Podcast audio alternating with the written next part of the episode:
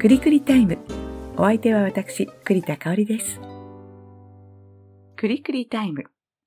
前回の放送からちょっと間が空いてしまいました。その間に何があったかというと、まず、映画のね、吹き替えのお仕事をいただいて、まあ、練習したり、本番の収録があったり。あとね、私、あの、浦和レッズのサポーターなんですが、浦和レッズが ACL、アジアチャンピオンズリーグというね、大会で優勝をして、で、その ACL の関係で、平日の夜だったりね、週末だったりにも、サッカーの試合が数多く行われて、埼玉スタジアムにも足を運びました。そして、この週末は、物町というイベントに行ってきました。物町というのはですね、東京台東区の南部エリア、御徒町とか蔵前とか浅草橋とか、そういったエリアなんですけれども、そこにものづくりをする職人さんや部品メーカー、問屋などがね、集結してるんですって。アクセサリーだとか、あと小物、革製品、ノートとか手帳のお店、それから帽子だとかボタンだとか、いろんなね、ものづくりの部品メーカーとか職人さんが多くいらっしゃるんだそうです。で、そうしたものづくりに関心のある、えー、消費者の方をこう呼び込んで、まあ、街の活性化であったり、ものづくりと街の魅力をね、感じてもらおうというイベントでした。街をね、歩いていると、物町っていうね、オレンジ色の上りが出ていて、あ、ここ、物町の店舗だって言って、中を覗いてみると、例えばこう、小さな革製品。私買ったのはね、華やかなデザインのカードケースなんだけども、そういったものを買ったり、ガラスのお店があったり、あと、かき盛りというね、文房具のお店では、ちょっと私はあの、参加できなかったんだけど、自分でオリジナルのノートを作れるなんていうこともありました。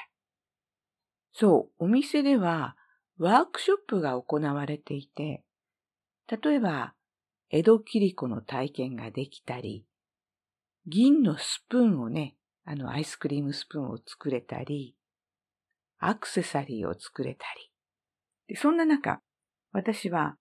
オリーブの木で作るカッティングボード作りというワークショップに参加しました。実は今年のゴールデンウィーク、小豆島に旅行に行ったんですね。で小豆島ってあのオリーブオイルでね、有名ですよね。で、そのオリーブオイルのお店に行ったら、オリーブの木で作ったいろんな木工品が売ってたんですよ。オリーブの木ってね、独特の柄があるんですね。で、カッティングボードもその時売ってたんだけども、お値段が高かったのと、あとやっぱりカッティングボード重いのでね、ちょっと買わずに来たんですが、まあ、今回、それを手作りできるワークショップがあるというので行ってきました。まずスタッフの方に、えー、この中から自分の好きな板を選んでくださいって言われて、まあ、大きなものから分厚いものからいろんな形のものがあったんですけれども、えー、自分でこう気に入った柄のものを選んで、で、自分でどういう形にしたいかデザインしてくださいって言われて、どうしようかなと思ったんですが、四角い板を二つの角、対面する二つの角を斜めに切って、で、残りの二つの角は丸くするっていう風にしたいなと思いました。で、こう、鉛筆でピュッピュッとこうちょっとデザインをして、はい、じゃあノコギリで切ってくださいって言われて、普段から私あの、ノコギリでなんか物を切ったりする機会があるので、慣れてはいるんですが、結構硬い木なんだよね、オリーブの木って。それをノコギリで切って、で、この切った後は、ヤスリでね、ヤスリも粗い目だったり、細かい目だったり、いろんな番号で分かれてるんですが、それを使って、まあ、面取り切り口がこう尖っているのを面取りしたり、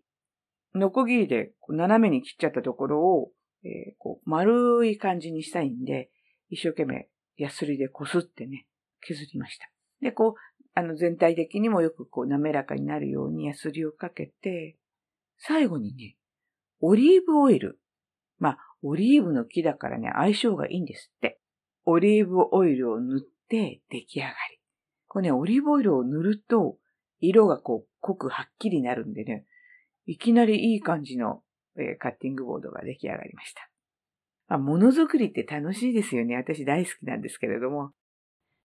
この週末は、オリーブの木のカッティングボードを作って楽しみました。